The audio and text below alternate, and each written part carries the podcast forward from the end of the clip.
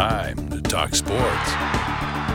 96.5 is 600 KGEZ, and the Nach on Sports is on the air. Here's your host, Anthony Nachreiner. Good evening and welcome. Welcome indeed here to a Monday night edition of the Nach on Sports.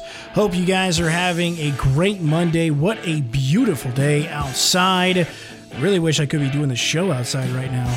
I know it's getting cooler, but I still really wish I could do it uh, outside. Thanks for tuning in here on a Monday. Before we get into NFL free agency, you know what week it is. It is that time.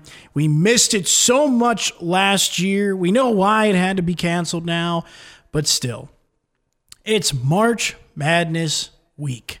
It is time for the first and second round. It's time for 68 teams. It is time for all the madness to once again happen. Now, I know this is all taking place entirely in Indiana and Indianapolis, but still, I will take having the tournament in one location over not having a tournament at all. I will definitely say that. I miss the I miss the NCAA tournament. I really, really do. And so it kind of it was really it was really tough last year. Now obviously we, we were still learning so much about what was going on with COVID at the time, so that kind of took precedent. But still, we didn't have an NCAA tournament last year. And on top of that too, Montana sports betting fans, hey, one of the biggest events of the year to gamble on is happening this weekend. I will say this: if you don't have the money to gamble, do not gamble. All right. As my grandfather once told me, if you can literally take a $20 bill and set it on fire, then you can gamble. And that's why I don't gamble for a whole lot of reasons. um, I wish I would have gambled on the Bucks last year. I wish I had a little more faith on that one, but hindsight is 2020. But either way, it's an exciting week. The NCAA tournament back. Uh, going to be fun. Saw the selection show yesterday. Eastern Washington getting a 14 seed, which was kind of surprising, but I have to imagine just due to the limited number for of, of, games and things like that for other teams. Uh, maybe they just were able to benefit this year because I'll tell you what, Montana hasn't been that lucky uh, to get a, a 14 seed in the past, and there's been years where we really thought that they could have been a 14 seed and maybe even won a game.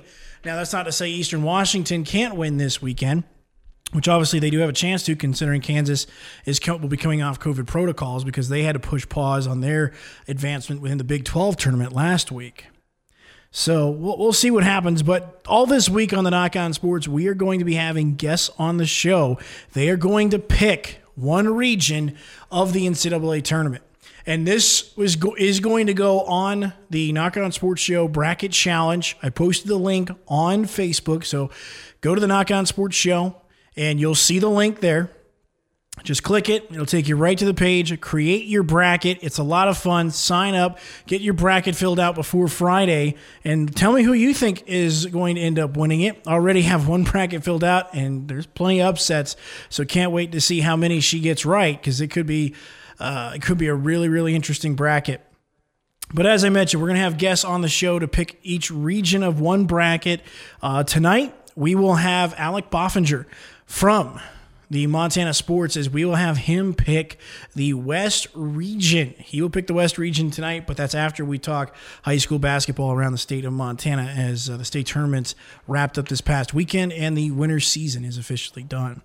Joining us on the Whitefish Credit Union hotline tonight, along with Alec Boffinger, is good friend of the show, Greg Peterson from the Vegas Stats and Information Network, as we're going to get his thoughts on the field for uh, the March Madness tournament. What upsets does he like? Which teams are a little too overhyped? Uh, who is he concerned about with a bad matchup? We'll get all of his thoughts on the March Madness tournament here in about 10 minutes. So look forward to that conversation. But like I said, we will have more guests on the show uh, through the course of the weekend. We will have them predict one bracket, one region each. Should be a lot of fun. So looking forward to bringing that to you. I'm very curious to see what Alec picks in the West region because he does get Gonzaga, who a lot of people like to win the national championship this year. And I'll tell you what, it is tough to pick against them. They're number one or in the top five in a lot of metrics and a lot of analytics. So, again, it's going to take a really phenomenal effort to knock off this team or a really bad one by Gonzaga uh, to be knocked out of this tournament. It can happen. We have seen teams that we thought were unstoppable get knocked out of the NCAA tournament before. So we'll see. For a lot of us here in Northwest Montana, though, we're hoping that doesn't happen for the Gonzaga Bulldogs. Along with that, want to commend all the state championship teams this past weekend. Uh, absolutely congratulations to them. Skyview and Capital, along with Lodge Grass on the boys' side, Big Timber on the girls' side in Class B, as well as Scobey in Class C boys and Fort Benton in Class C girls. Now, I will say this: I find it interesting, and I know, I know there's probably a couple other teams in there as well that probably could have won a state championship last year that's already won one now, but because there was co-champions, as we know, it's interesting. Two teams that finished last year as co-champions ended up winning a state championship, at least in Class AA, the, the league I see the most of. Capital Girls coming from behind and beating Hellgate. Uh, it sounded like there was a little bit of controversy late because of a technical, and that was a seven point swing on one possession. How much does that change the game if it's not a technical there? Who knows? But either way, Capital gets the job done. They are the state champions. And I think at the same time, too, this was a group that you definitely looked at and you had to know that they were going to win a state title. I mean, just how talented this group was. It was going to be one of those teams that if they didn't win, it was going to be the team that you looked at that probably came so close and should have won a state championship if they didn't finish it on Saturday night, but they did. So we don't have to talk about that. For Hellgate, on the other hand, on their girls' side, I look at them as the favorite going into next season. They're definitely the favorite in the West. Obviously, Billings West has got something to say about that because they had so many young players playing this season. But um, Hellgate and Billings West look like, and I know it's way too early, and we'll, we'll get into those series a little later on uh, in April. But it's way too early. But I got to imagine Hellgate and Billings West are your early favorites for next season for high school basketball. Should be really interesting. Obviously, uh, I'll be breaking that down, like I said, towards April and May. We'll get into the way too early series. I also want to commend Coach Danny Sprinkle and the Montana State Bobcats as they were able to get to the Big Sky Conference championship game. They made it close late. Again, Eastern Washington, they had done it the night before against Montana. They're just able to defensively get you off your rhythm early, and they're so good early on in offense that they build a lead that's almost too insurmountable to overcome. Montana came so close. I think had it not been for a couple of questionable calls late in a certain stretch, maybe Montana State's able to make that game a lot closer than what the final ended up being. But again, give a lot of credit to Montana State because they were at one point down by 20. They got it within, I want to say, seven points uh, before Eastern Washington was able to go on another run. So, uh, again, congratulations to Coach Danny Sprinkle and that Montana State Bobcats team. As again, Danny Sprinkle has done a lot of great things in two years with the Montana State Bobcats. I loved his quote. You heard me say it on Friday that he's not here to coach just in semifinal games. They're there to get to the championship game and win Big Sky titles, and they almost did it. Uh, boy, it would have been sweet to see them if they would have been able to get to a. Uh, get to the NCAA tournament and have another Montana team there and make it three years in a row, at least of a Montana team in the NCAA tournament. But unfortunately, that just did not happen.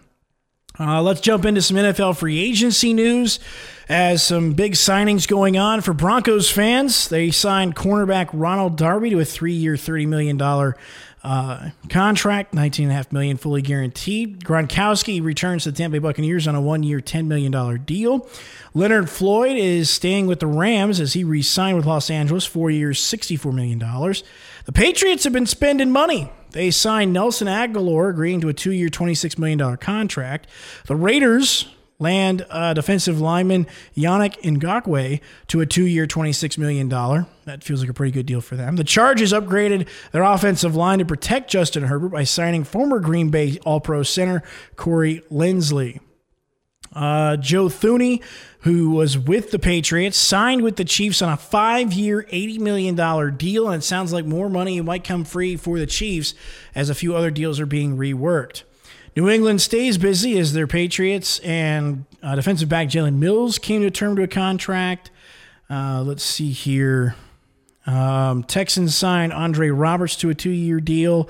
Uh, Jonnu Smith, uh, former tight end for the Titans, is signed with the Patriots now. Um, Cardinals re-signed Marcus Golden, uh, pass rusher Rom- Rom- uh, Romeo Okwara uh, signed with the Lions and is staying in Detroit. Shaq Barrett, probably the early signee, big news. He is staying with Tampa Bay, and his deal is about four years, $72 million, 36 of which is guaranteed. Uh, Packers fans can rejoice as Aaron Jones agreed to a four year, $48 million contract. I'm not sure. Do you sign the offensive lineman or sign the running back? Because if the guy that you have to find to replace Linsley can't block, then Rodgers is in trouble and Jones is in trouble. Because we saw what happened in the NFC Championship game because of that pass rush Tampa Bay was getting, and they were doing some nice things up the middle as well. So if you take away an all pro center, that might be some trouble. But again, Packers get Aaron Jones back. Who are some of the top free agents left? Well, that is Trent Williams, the offensive lineman, so Green Bay could potentially get him. Uh, there's Bud Dupree, the outside uh, linebacker for Pittsburgh. Who knows if he goes back to the Steelers? You have Trey Hendrickson from the Saints. I don't know if the Saints can get him back, but they may try. But I think at the same time, too, there's going to be a lot of teams that are going to be looking for pass rushers, especially considering some of the top pass rushers are already off the board. Jadeveon Clowney is also there as well. Uh, I, think I think he can be had on the cheap just because again he just he hasn't had a stellar career since even you know he's had a couple of good seasons. Like he had a good season with Seattle had a good season a couple of seasons with Houston but last year with Tennessee just didn't quite work out. So I'm I'm not sure what the market would be on Clowney but I imagine because of his size, he'll attract some interest, but he's just not going to be that premier pass rusher everyone is going to be uh, handing out millions and millions of dollars to, I would imagine. So it makes it really interesting. And on top of that, too, what is Russell Wilson willing to do? Obviously, we know that the situation in Seattle is a bit tense, to say the least, as Russell Wilson's made it apparent and made it known how he feels within the Seahawks organization. But again, as I mentioned, Russell Wilson commands 17.5% of that cap space. Again, you've also got defensive guys like Bobby Wagner that command a good deal of money as well. And so it'll be interesting to see what the Seahawks front office does with free agency. But again, they've got some pieces that they got to put together.